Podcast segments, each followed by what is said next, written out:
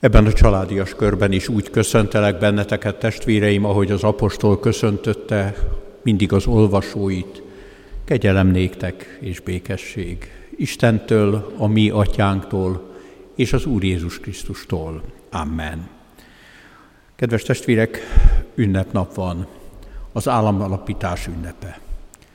Nagyon sok lehetőség van itt a várban, különösen. Tegnap pedig itt volt a protestáns sokadalom, nagyon sok koncerttel, lehetőséggel, ajándékkal.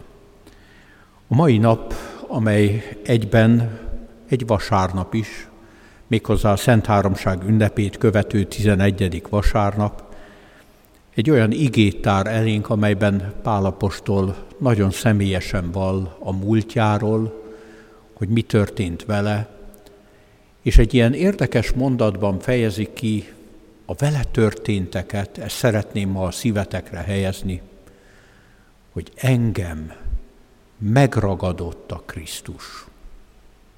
Engem megragadott a Krisztus. Írja ezt a Filippi levél harmadik fejezetében. Tudjuk azt, hogy mi történt ő vele. Ment a damaszkuszi úton, éppen azért, hogy a Krisztus követőit üldözze, hogy mindent megtegyen azért, hogy az ő igaz hite, amit ő igaznak vélt és gondolt, az beteljesedhessen, és a Krisztus követők vesszenek, és ezen az úton, amelyen gyilkos indulattal lihegve haladott, egyszer csak találkozott a feltámadott Krisztussal. Ez a találkozás megváltoztatta az ő életét. Érdekes az, hogy a levélben, Filippi levélben nem írja le ezt az eseményt, magát, hogy mi történt. Viszont ír arról, hogy ami az életében korábban történt, azt ő kárnak és szemétnek vallja. És szeretné elvetni magától. És futni egyenest a cél felé azért, mert őt megragadta a Krisztus. Fantasztikus ez a kifejezés. Megragadott a Krisztus. Igazából nem tudjuk, hogy hogyan történt ez a damaszkuszi úti esemény, mert a képek, amelyeket festettek róla, azt a képzetet keltik, hogy ő leesett a lóról és a földön feküdt. A Bibliában nincs szó arról, hogy lovon ment volna, csak arról, hogy a földre hullott, és egy fényes jelenség valójában megvakította. Azt is mondhatnánk, hogy valami traumatikus élménye volt, de ebben a traumában mégis fölfedezte őt a, ő a Krisztus megragadó szeretetét. És valójában az a kérdés foglalkoztatott ezen az ünnepen engem, hogy vajon mi akik oly sokszor és oly hangzatosan mondjuk, hogy egy keresztény Európában élünk, vagy egy keresztény Magyarországon élünk, vajon mi ténylegesen ebben a helyzetben vagyunk, hogy megragadott bennünket a Krisztus?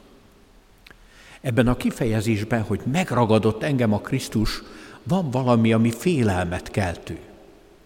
Mert azt sugalja, hogy nem vagyunk szabadok. Mert akit valaki megragad, az elveszti a szabadságát. Akármilyen emberi kapcsolatra gondolhatunk. Ha egy kisgyermek fut az úton, és látjuk, hogy veszélybe szalad, akkor még idegenként is oda megyünk és megragadjuk, nehogy a villamos elé lépjen. Ebben a megragadásban ott van a szabadság elvesztése de közben a féltő szeretet is. Megragadott a Krisztus.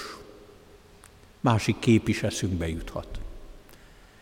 Két fiatal megy egymás mellé, mellett, a szívükben dobog a szeretet, egyszer csak a fiú megragadja a lány kezét, mert úgy érzi, hogy összetartoznak, és nem akarja elengedni. Elveszti a szabadságát, a függetlenségét, de mégis ebben a megragadásban ott van a szeretet. Vagy akkor, amikor félünk, amikor reszketünk, felnőttként is megélhetjük ezt. És valaki, valaki megölel bennünket. Ebben a megragadásban, bár nem tudunk talán akkor olyan szabadon mozogni, vagy hogy azt nem mondjam, nem tudunk hisztizni, mégis ebben a megragadásban ott van benne, hogy szeretnek, hogy szeretve vagyok. Megragadott a Krisztus. Ma biztos, hogy nagyon sok szónoknak hangzott arról el, hogy István király hogyan ajánlotta föl tulajdonképpen az országot, és hogy lett az ország keresztényé. Igazából azt azonban a történészek nem tudják megállapítani, mert hogyan is tudnák, hogy István király szívében mi volt. Hogy egyszerűen egy józan politikai döntés volt az, hogy az ország keresztényé lett, vagy pedig a szívében valóban ott volt ez az érzület, hogy megragadott engem Krisztus. Feltételezzük a jót, hogy valóban megragadta őt Krisztus, és ráérezte, hogy a keresztény hitben annyi erő van. Fiának írt intelmei azért erről sugároznak. És bizony nem lennénk itt, hogyha őt akkor nem ragadta volna meg a Krisztus. De sorolhatnánk a történelmi példákat nagy egyházatjáktól kezdve mai példákig, emberek életét fölidézve, akiket megragadott a Krisztus. És én azt hiszem, hogy mi, akik beülünk egy ilyen forgatag kellős közepén, a csendes templomba, mi is valamilyen formában azt érezzük, hogy vonz bennünket a nagy zaj, a kavalkád után a csend. Talán ebben a vonzásban is ott van az, hogy megragad bennünket a Krisztus. Sokféleképpen élhetjük ezt meg. Én azt hiszem, hogy nem lehet sablonokat fölállítani. Nem lehet azt mondani, hogy a te életedben éppen úgy történt, mint az enyémbe. Próbálom fölidézni, hogy annak idején hogy történt, hisz én keresztény családban nőttem fel, édesapám is lelkész volt, megpróbálom fölidézni, hogy vajon mi volt az a pillanat, amikor megradott a Krisztus, amikor már nem egyszerűen csak a neveltetésem, nem egyszerűen a család szokása miatt hallgattam az igét, vagy foglalkoztam az igével, hanem átéltem azt, hogy Krisztus jelen van az életemben. Nem csak az, hogy van, mert nagyon sok ember mondja azt, hogy van Isten, van Isten, tudom, hogy kell lenni valakinek ott az égben, vagy valaki, aki rendezi ezt a világ egyetemet. A hit az valójában, amikor Krisztus megragad, az azt jelenti, hogy kimerem mondani, hogy jelen van az életemben az Isten.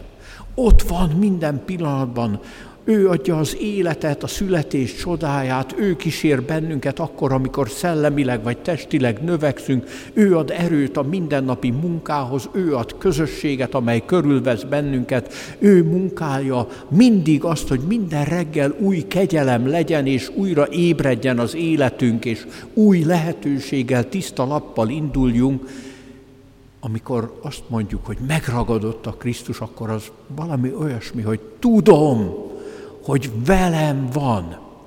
Tudom, hogy mellettem van. Tudom, hogy óvja a lépteimet, és hogyha elbuknék valamilyen ok miatt, akkor fogja a kezemet és fölemel. Nem engedi, hogy a mélybe maradjak.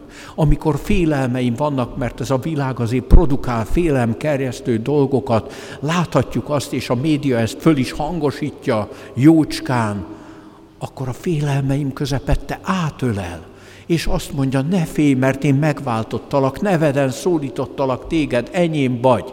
Megragadott a Krisztus, sokféleképpen élhetjük. Például úgy is, hogy rátekintünk arra a kis táblára, amin a megkeresztelt gyermekek képe van, és fölidézzük, hogy mi is megkereszteltettünk, és Istenhez tartozunk, és benne van békességünk, mert hozzá köt a szeretet. Kegyelemre szorulunk. Luther Mártonnak az egyik kedvenc Zsoltára volt az a Zsoltár, amelyet az előbb énekeltünk. A 130. Zsoltár. És milyen szépen fogalmazta meg, hogy mi csak kegyelmedben bízunk. Nincs más, amiben reménykedhetnénk ebben a világban. A kegyelem ad olyan célt az életnek, amely igazán meggazdagít. Persze nem emberi célokra gondolok. Emberi célokat kitűz maga elé mindenki. Holnap ezt és ezt fogom tenni. A nyár hátra lévő idejében még elmegyek ide pihenni, vagy elvégzem az elmaradt otthoni munkákat. Az tanév elején fogok járni valamilyen iskolába, aztán a végén is reménység szerint, és, és így tovább. Az ember készíthet magának még idősödő fejjel is úgynevezett bakancslistákat, hogy még ezt szeretném megcsinálni, még azt szeretném elérni, még milyen jó lenne ilyen célokat megte- beteljesíteni, de amikor, amikor megragad bennünket a Krisztus, akkor nem egyszerűen ilyen földi célokra kell gondolnunk, hanem valami olyasmire, amit így fogalmaz meg az apostol, hogy Krisztus feltámadásában is részes legyek, hogy benne legyek Krisztus feltámadásában. Én nem nagyon tudom emberi szavakkal, mondhatnám azt, hogy mai magyarra refordítani azt, amit Pálapostól így fogalmazott, hogy Krisztus feltámadásában részesedni. Mert, mert nagyon nehéz ezt. Valóban nagyon nehéz megfogalmazni, hogy mit jelent ez. De mégis, amikor végig gondolom, hogy mire gondolhatott Pálapostól, akkor azt mondom, hogy egy olyan belső békességre, amelyet senki, de senki nem ronthat el. Nem ronthat el a bosszantó szomszéd, nem ronthat el a hisztizős gyermek, nem ronthat el a tévé által sugárzott rossz hír, nem ronthat el a saját fájdalmam vagy a saját félelmem se, mert Krisztusban békességem van. Valami ilyesmi. Elvehetetlen békesség megtörhetetlen békesség. Valami olyan békesség, amelyre nagyon nagy szüksége lenne a világnak, minden embernek.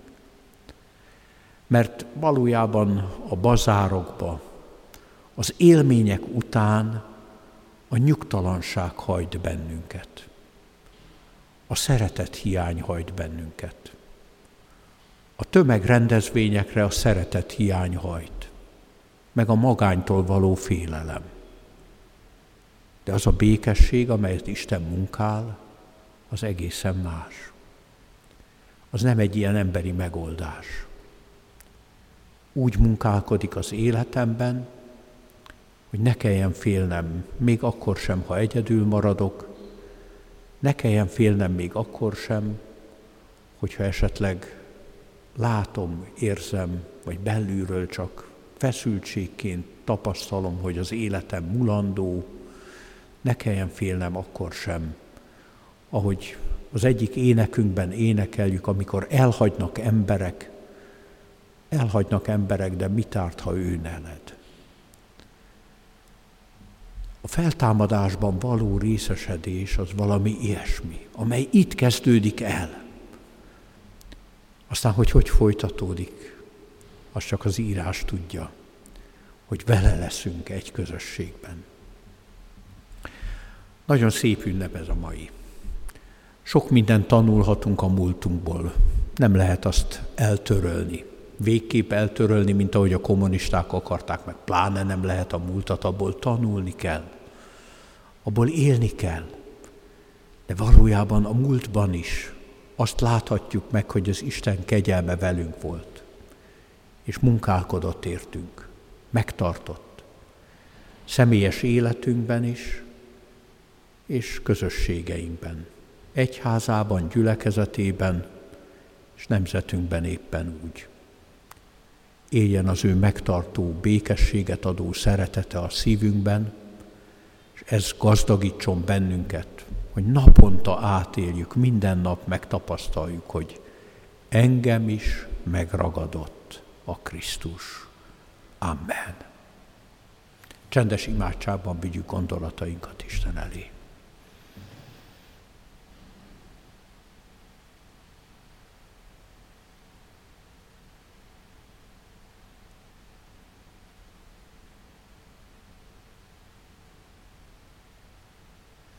Urunk, hallgass meg minket. Amen.